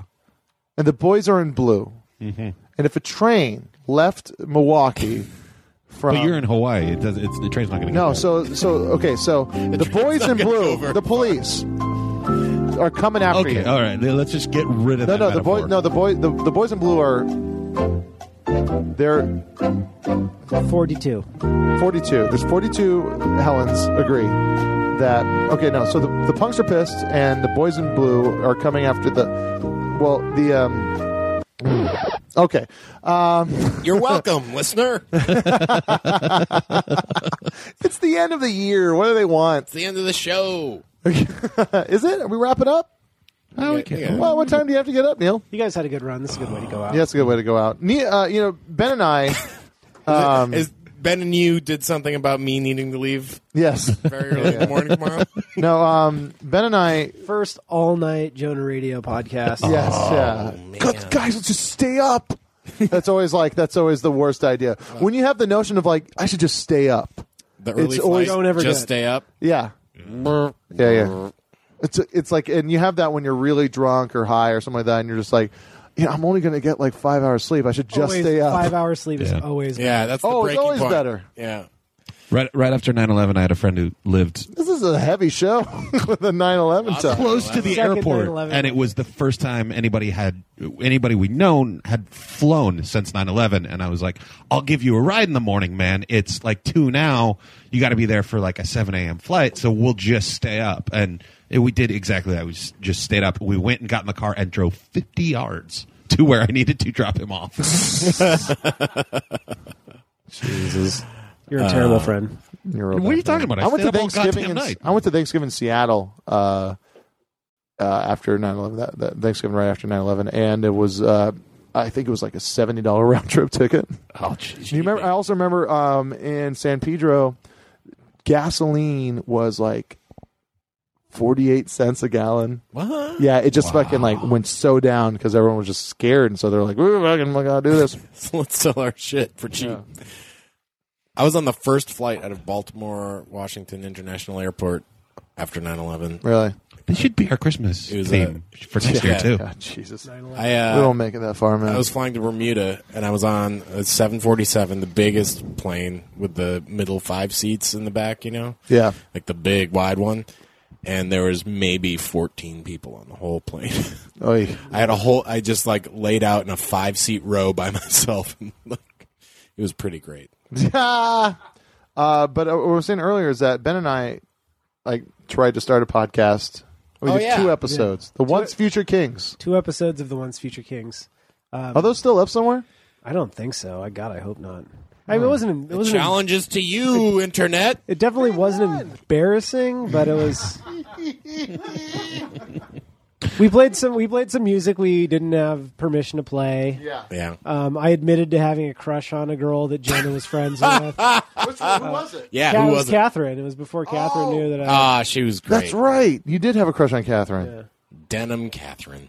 She did wear a lot of denim, and now she works in denim. Yeah, that that's what I I was saying. 'cause- not because she wore it, because she Yeah. works in the denim Podcast, industry. Once Future Kings. She uh she let us use her folks' cabin where we shot that zombie episode of Yeah. the Freeloaders Guide. Previously mentioned this episode. That was an that was an amazing. that was a fun was time. yeah, Ben was there. Ben was a Yeah, zombie. yeah. He was Ben, Ben was two you- different I was zombies. two zombies. You were? Yeah. I know I you were was the assless, Greaser? I was assless zombie and greaser zombie. Yeah. I remember That- Greaser Zombie. That And, like, original uh, there- cut is up, right? Is My, it on you see Showtime? my ass in the end of it. I was I was wearing a a union suit with the ass flap Oh, in right, the back right, right. when Yeah. all the zombies were. lit and that on was the fire. as I was like hanging out when I like everyone was piled on top of each other and I couldn't fucking get my lines right like usual. Yeah. Oh, yeah. Because Yeah. they were all in like, yeah, it was like 40 degrees. Everyone's like in various states of Last dead, shot of the night. Yeah. It's two in the morning. A he- thin a thin layer of union suit separating my penis from whoever was laying below me. Probably Catherine. Ah, you're welcome. I remember too, like Jonah, blow the line again. Yeah, yeah, it was fucking. It was such a fucking. You know, Matt Braunger was there, and uh, it was a it was a fucking fun trip. It was a really fun trip, and I remember uh, Especially for me, because I was like, all right, we're up here. Everyone's got all the equipment they need. I'm going to go sit inside. yeah, yeah. That was a, the Freeloaders Guide to Easy Living was uh, good, and you you appeared in a few of them, Yeah. Three The- three episodes. three was- episodes. You were in the early, that was the, the travel one? No, the dating one. You were at that I party. was at dating, Dating. dating behind Jonah, and I was in uh, the drunk driving one at the uh, soup uh, the the bodega type place. Oh, that was in a Freeloaders guy though. That was just uh, that was just Uh, drunk day. Okay, then I was only. But that was a, that the, that thing was a callback to Because the dating one, you were did this like minute long monologue to camera, and then you moved, and he was and just he's just standing, standing, behind you. staring into the lens. and we did the same thing with Drunk Day, where it's like I'm just like talking to Jason at the counter for a while. Then when I move away, d- d- same face. I think we got you in the same shirt, and you have like pork rinds. It was in a your shirt. With, it was a shirt that my friend Ryan did a drawing of my face, and it said "Genteel Ben." That's right. Genteel Ben. Oh man, that was good. Um, you uh, and and you also you did the uh, you did the cover of my first seven inch record. Yeah. Yeah, yeah. Uh, that, no, that was uh, that was that was cool. I was like, oh yeah, I get to do vinyl. They're like, yeah, my friend has these photos. You got to use these photos. And I went, ah. Oh, I'm sorry. No, it was uh, it was cool. I'm I'm. It's still in my portfolio. So If it makes you feel better, I wish I didn't do that. yeah. I remember at the time going like, "Do you really want to be like like shooting your brains out on your album cover?" Well, here's the thing. I thought it was funny that like I always wanted. I always like this joke. I always wanted to do it in a in a video or a sketch, which is a guy that just does a like ooh, like does like a fingers to the head or in Oh, his like, mouth, and then it actually. and, and then he pulls the finger trigger, and then Yeah, then actual fucking brains fly out. um, and I always thought that was funny, but it didn't. I realized, like, as a still thing, it's Yeah. like me putting like my fingers to my fucking temple, very going emo. like just like no, but like in my face, I'm just like I'm like this material's gonna blow your mind. oh no! Get inside the head of Jonah. I know, I know, but like I was so set on that joke. I had the idea I had for that to be a thing in a video. Right. That I was like, oh, that's so funny. We'll have blood spraying out the other side, like it's real. But it was just like, ugh. And I'm like, I- I- I'm, I'm not stoked on it. And like The it back, just, the and back also cover is great though. the back, Back cover, cover is is great. very Yeah, good. yeah. And the layout is amazing. And like, it's like, it's like, yeah, I feel so bad that I, you know, and I did the same thing. to Dave, Cl- when Dave Clock like wanted to start doing the posters for the meltdown, I was like, it has to, it has to have this kind of thing and a logo and, and make it like this. And like, uh, like he did two. And I was like, they're great. I was like, you know what? F- I don't fucking care.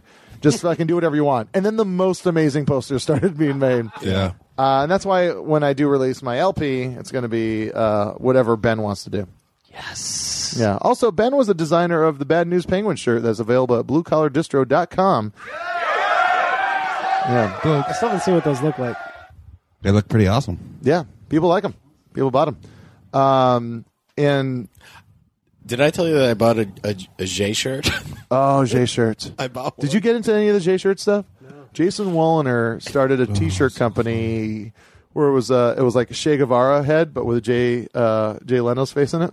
Jay. Amazing. Jay. Look, But what J happens? J E with the. But what accent. happens in the story of the putting out those shirts, like, is a fake thing where he like realizes that like you can't really tell that it's Jay Leno, and then they try to do another print, and then it's just like it's the outline of of most of like the Che Guevara design, but with like space and then Jay a really Leno's face, small Jay Leno in the middle. like Jay Leno's face in the middle of it. And there's there's also one that's a picture of the guy wearing that shirt Yeah, like on a kept on shirt, like he sent it to the printer by kept- accident. and they were putting out flyers and like online promotional images, and then people were trying to order those as shirts. And so he had to put out like a thing and go, "Please don't order these. Every time they're ordered, I am charged."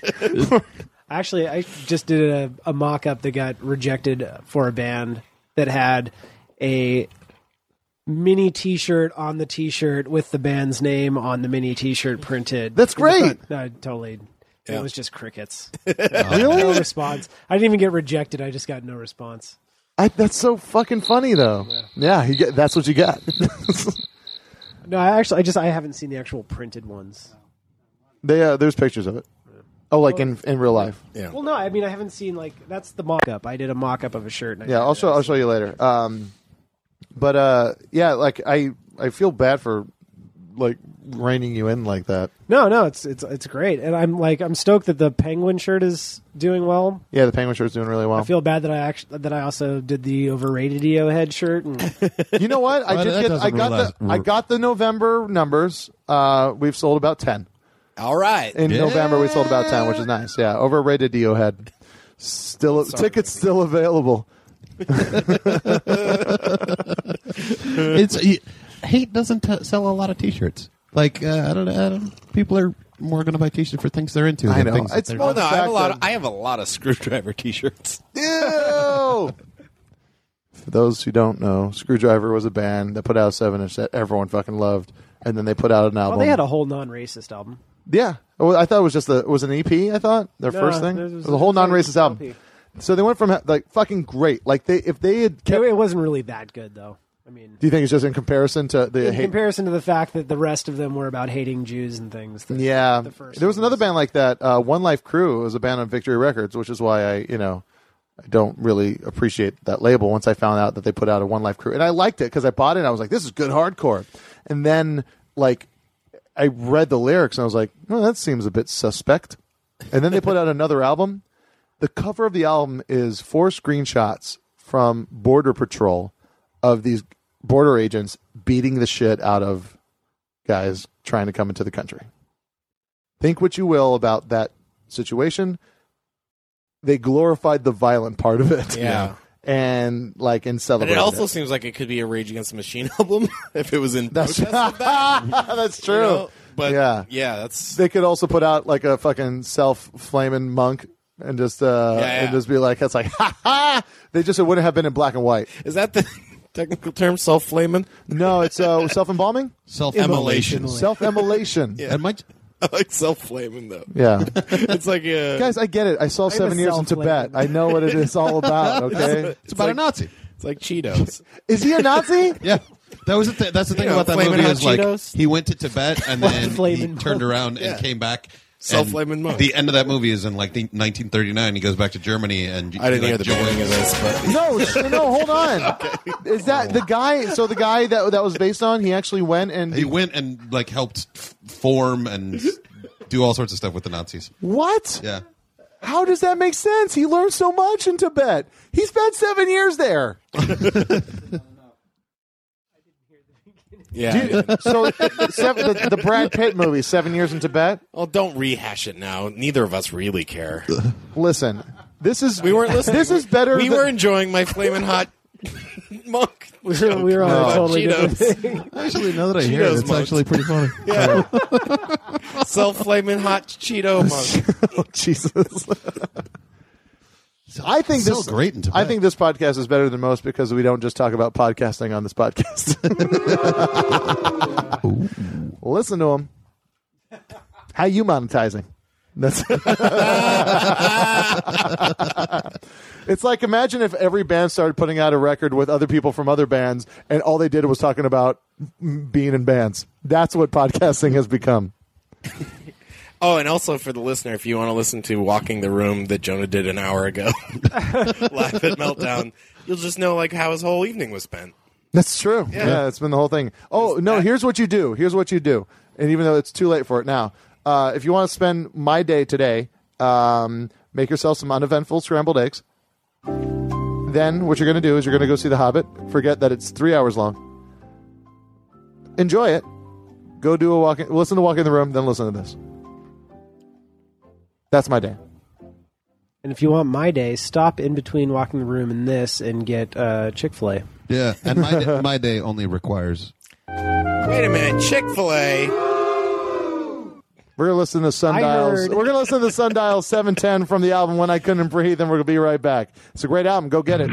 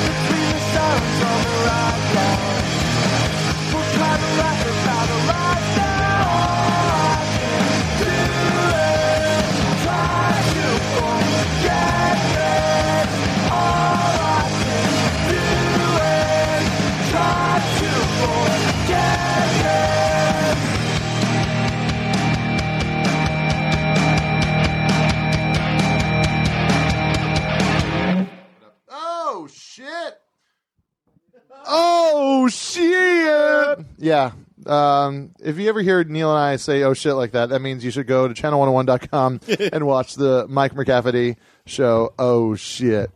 Oh, oh shit! And then watch Gumball while you're at it because it is one of the best things in the world. And while you're at it, check out Intimate. Oh. God! If Paul listens to this, he's gonna be so upset because I did that thing on uh, Attack of the Show recently, where it's like uh, they're like, "Oh, you can talk about something. You can bring. You can tell people about something that you, they might not know about." I was like, "I'll talk about Channel 101 and Gumball mainly," Right. and he's like, "Oh, it's weird that you wouldn't bring up the thing you're on."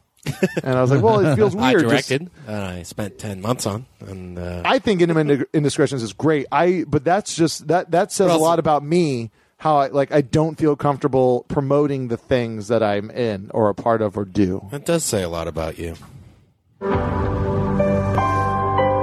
See, this is why Neil's getting better is because he's like learning how to say something to fill the time where he's looking for it.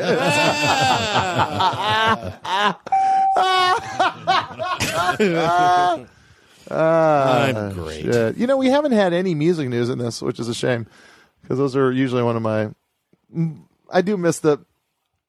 Neil, let's get into some music news. There's been uh n- no music news today. That's been music news. Wait, let me. Oh, fuck. I saw some music news. Wait. Um. Oh, did you see that Beck put out an album that's just printed? It's Yes, he put out an album of sheet music. Yeah. Um, and then these these dorks from fucking NPR in New York, they all like they got like the one guy from every show who could play an instrument, and they all learned the song. And then like there's this video online of these public radio hosts like like attentively like reading the sheet music and playing piano and guitar. and how is whatever. it? It's all right. It's, it sounds like a Beck a cover band playing a Beck song. I'm quitting my job t- tomorrow. The music industry needs to die. Well, NPR too. Yeah. Um. No, I don't think. I think I like NPR. I like it. I like NPR. Um, if I like NPR, that's just one step closer of trying to get Henry Rollins on this uh, podcast. Remember, the day that happens, no drinking. We will not allow drinking on this podcast when. Henry Rollins is back here. Uh, we went long with Lance Bangs. We're gonna go like really long with Henry. Don't worry, that guy doesn't really like to talk. Yeah. I am. I'm. Uh, it turns out the two bookers for the Nerdist podcast, these uh, really friendly ladies named Ashley and Debbie, um, they like uh, Debbie's actually married to Rusty, the guitar player from H two O. Wow. Yeah, funny. Yeah, and so like she knows like all these old New York hardcore guys, and I was like, can we get Walter from Ah, Quicksand. fucking which fucking t- quicksand? Yes, but he's also been in rival schools. Gorilla Biscuits. Gorilla Biscuits is one of my favorite bands of all time, and uh, you know, Youth of Today, and uh, I think he played with Bull for a little bit. But like, he's just this guy. I was like, and she's like, I did not know he was in Gorilla Biscuits. Yeah, he I love Quicksand, Biscuits. but Quicksand's great, yeah, but like Gorilla Biscuits, mm, like was meant a lot to me. yeah, Quicksand meant a lot to me. Yeah. Rival schools. Did you think it, that meant a lot to anybody? Uh I, it- liked it. I that was when I was working in a music magazine, and I had to review it, and I was like, "Oh, it's not like Quicksand." And I was like, mm, "We got." Re-.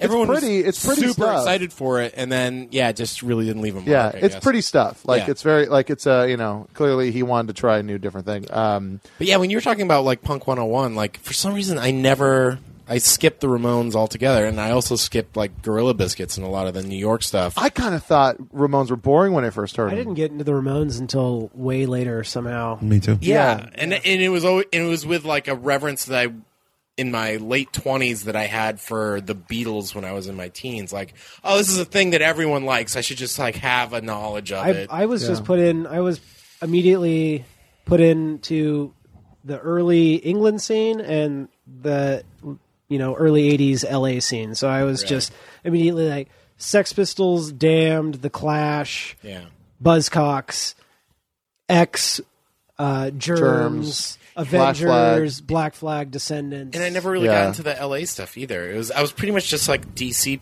punk punk and then See, I never- that- But the DC punk is essentially just hardcore. Right, but Yeah. then, then it was like hard Quickly emo. and then um, and then at the same time we were starting to lear- listen to like Minor Threat and Fugazi and whatever uh, was like also Motorhead and like uh, and then going like you know what like fucking Metallica's fucking pretty good like I found from Yeah. being out from being out from living out there and and knowing a lot of people from out there that a lot of a lot of I mean a lot of kids that get into punk in the Orange County scene n- the hardcore kid there there was definitely like a huge straight edge and hardcore scene that did but a lot of my friends never I mean we didn't get into the DC stuff till way later and none of us ever got into like the New York or Boston scenes at all like I don't I mean I wouldn't have either if it I, wasn't I, for straight I edge. Don't, I, yeah, I, I was never straight edge, and I never got into. I mean, any when people start talking about New York hardcore and Boston and Boston stuff, I just check Yeah. out because I still to this day never. yeah, realized- we- Yeah. and I never never I mean, I'm from Massachusetts I didn't know much about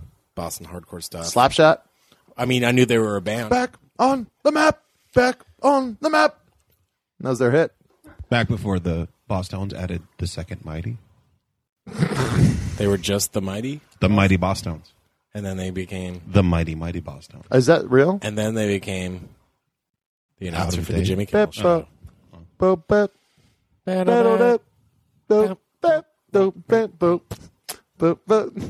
No one else. Everyone's unsubscribed. Uh, um, yeah, but the, they're like I, I think the reason I got in all those bands and like w- what Adam was saying earlier, it really was Donald. Like uh, my friend Donald Abel is just like this guy that like influenced everything in my life.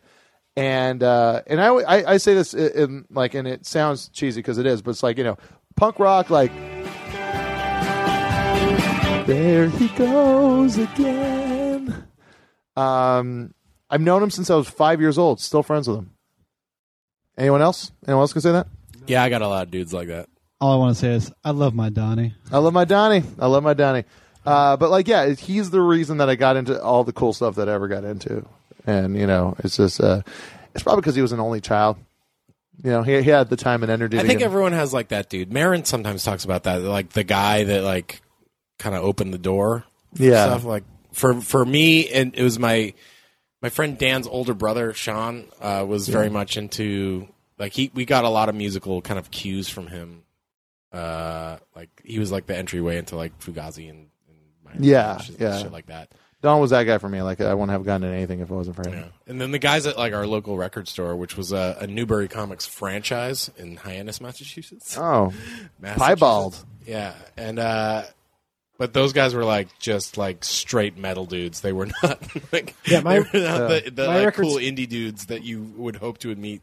yeah. my record store guys were you know, hey, listen to the Smoking Popes and Jawbreaker and you know, NOFX and just random. And we were go- we were going to the counter and going, "You guys should listen to Jawbreaker." Yeah. and but they were like, "Yeah, have you had the new Megadeth?" I actually had the guy the guy from the local record store drove me to a Jawbreaker show when I was 15 and I had to explain to my mom that who are you going to the show with? The guy from the record store. yeah. And I think back on it now, and my mom just let me go to so many of those things where I just told her the guy from the record store is got taking me. Yeah. yeah, it is weird though. Like it's like I remember my friends were like like that guy Otto I was talking about, they're like, How old is he? yeah. And I was like, Yeah, but is it cool if he sleeps uh, in his van in our driveway? um, I guess so. We're stoned. Do what you want to do, which was really the theme Oh, of I don't, growing up. I don't have "Do What You Want to Do" from the Addams. do what you Family want to do. Say what you want to say. Play how you want to Oh, play. yeah, dance how you actually- want to dance. I got to go to for a. I got to go to a show called Born in the South Bay, which was a hu one of the first like Southern California festival type things. It was a ton I of punk bands. yeah. Bad Religion played, the Muffs played, Tilt played actually. Yeah. Um, but Tilt, the band that Cash always talks about. but I, fucking, I I got to go I got to go to that and I it was the dude from the record store that my mom had never met. I mean, he was you know he was one of like the three record store guys that I let that you know basically shaped what I listened to, and he was not a creep. He was like this dude was awesome. He was a you know at the time I think he was 21, total nerdy dude. He was one of the first people that I knew that played it like he played Diablo online all the time. Oh, He Oh, was just like a big nerdy dude that listened to punk rock, and like he he took me to the show and he was like, "Yeah, man, you, you can you know I live in Huntington, like kind of close. You can just crash there. I'll you know bring you home in the morning." And I'm like, yeah, mom, he said I could just crash his house. My mom's just like, cool, sure. Yeah. There was a couple See you in the times. morning. I always Still assumed, only knows him as the guy from the record store. Kurt from the record store. I would always assume my parents would care more. I remember one time it was like uh, it was like a Sunday night and there was a show. Uh, Scare Choco was playing like a second night, unannounced show. Like they played Saturday night. My band opened up, fucking great night. Love that band so much. And then like they're like, oh, Scare Choco's gonna play a show again tonight, and I was like, well, I fucking I can't go out to town again. Like it's like you know it's like 25, 30 minutes away, but it's like over a mountain. In the middle of an island, so it's like it's a big separate. It's a big drive. It's a dangerous drive. Wait, who's playing Mordor? Yeah. so like uh, I, I was like, hey, I gotta go study at a friend's house. I've never talked about school or Study. anything. Like I was like, we're working on a thing. I gotta study. I've He's got to gonna help me study. with my- I definitely can't do it here. yeah. so he's he has the same test thing tomorrow, and I got to go study at my friend's house. I don't think they would have cared too much, but like I felt the need to like have to lie to him. I think Yeah. that might have been the thing is I was either too dumb or too scared to lie. So my I think my mom just always trusted me because I was saying, "Yeah, the guy from the record store has let me sleep on his couch." Yeah. well, tell him hello. Does he need money? um, My mom did not. Uh, well, I want to thank our guest Ben Goetting for hanging out with us thanks tonight. for having me. Yeah, did you have fun? No, no, yeah, yeah, sounds about right.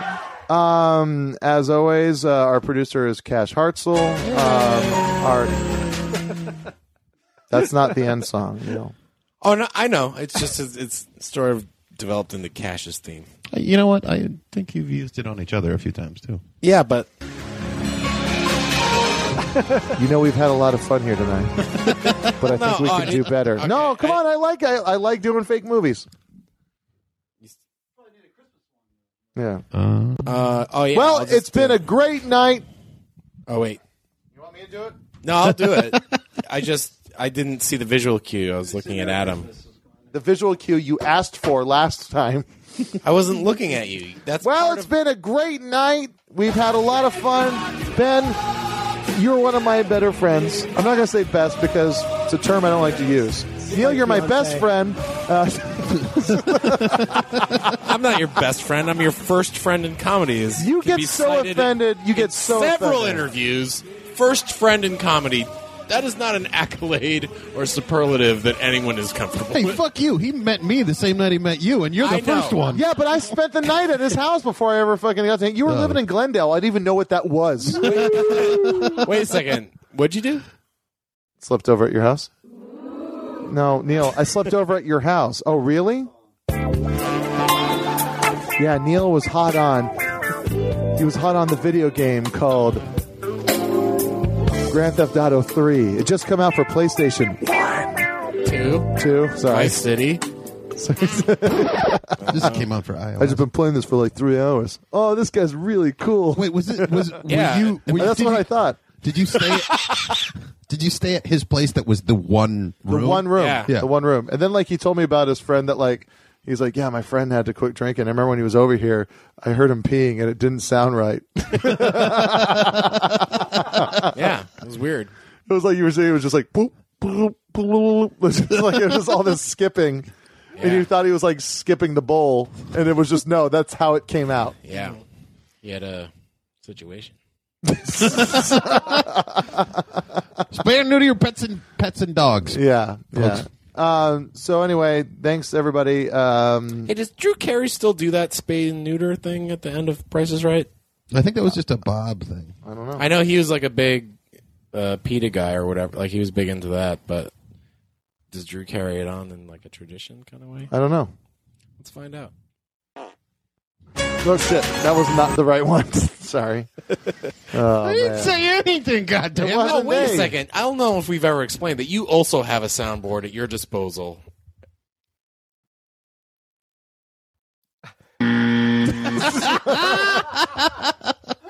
Stop lying, Neil. Uh, Neil's got to get up early, guys. You guys are Yeah. pretty easy crowd. Anyway, it's been nice to have Ben here. It's been nice to have uh, Neil Way too Mahoney here. You- you Um, don't know how to rap. Cash Hartzell's our producer. Uh, we are funded by the Apple and Newton Fund from uh, the. Uh, What are you talking about? Apple and Newton Fund? I'm just trying to sound like uh, like a fucking NPR thing. oh, okay. Apple and Newton. Yeah. Bill and Melinda Gates Foundation. There it is. Yeah. Where you think? Yeah, it's the opposite of Apple. Yeah. Yeah, it really is in a few ways. It's a human, and um, but yeah, no, uh, you know, Ben uh, phaserblast.com. BenGoetting.com. You changed Phaser- it. Well, BenGoetting.com is my graphic design site. Phaserblast is my stupid blog. Okay, so Ben Goetting, B E N G O E T T I N G. Dot com. BenGoetting.com. Ben Um, getting laid? Oh no, I was waiting for that one. we almost made an entire Put it three in- hours. Put it in the Of fucking. my entire life. Uh, Um, put but like one you're, in. you're you're an amazing designer, and um, and I, I I I really love all your stuff. And uh, if you wanted to, you could go freelance. Career advice that from Joe someday. DeRay. Yeah. well, I'm just saying, like you moved to you moved to New York with a girlfriend. She dumped you, and now you can move back here and just wor- uh, work with and hang out with us. It's true. Or I could, I could move out here and work for Vagrant as well. That's true. yes, back here to work for Vagrant again. Well, it's been a lot of fun. It's not only we're not even that drunk. It's just that we're more tired than anything else. Jonah's done already uh, another hour and a half podcast before this. Me and uh, Aimee Mann. I don't have an Aimee Mann drop. One. That would just right. Did she do a cover? of One is the loneliest number. Yeah, for the Magnolia soundtrack. Yeah, for the Magnolia Center. Anyway, uh, Adam, shut up. And uh, no, Adam's here. Thanks uh, so much. Um, uh, the next week you're going to hear a fucking great theme song that Adam wrote, a lot better than the first one. Uh, and uh, if you liked any of the bands that you heard, please go and pick up their stuff. Uh, Go to the Tumblr for the links to find out where to get that. go to the Tumblr links, and also like the links go up on uh, on the Nerdist site too. You know, the Nerdist site is there, and yeah, that's oh, up. that's nice. Yeah. Um, and uh, please keep on keeping on. I'll go to Blue Collar Distro. They've been really nice to us, and we're going to start putting out more stuff. Thanks to Dana Lechtenberg for doing amazing artwork for all the fucking uh, episodes. Yeah. And um, yeah, I don't know. Dan and I had fun roasting the uh, The 12 12 12 concert. Sandy Relief concert together. He's a great guy. He's a good dude. He's really talented, and he does all that stuff so much for free. It's very nice of him. so much for free. Uh, but I'm going to end on a, a submitted song uh, from Feast of the Superb Owl, and uh, it's it's something that it's one of those things where you know you, you put on something and you're like, ah, I don't know, but then you it kind of keeps on coming up, and then you get really into it. Uh, and this is the guy has a voice that kind of sounds like the singer from. Um, uh, the Dismemberment Plan, Okay. which I really enjoy. So this is the song "Toast to Golden Moons." Uh, thanks for listening to Jonah Raydio. Sorry about the first episode. Yeah, sorry about the first episode. Thanks, everybody.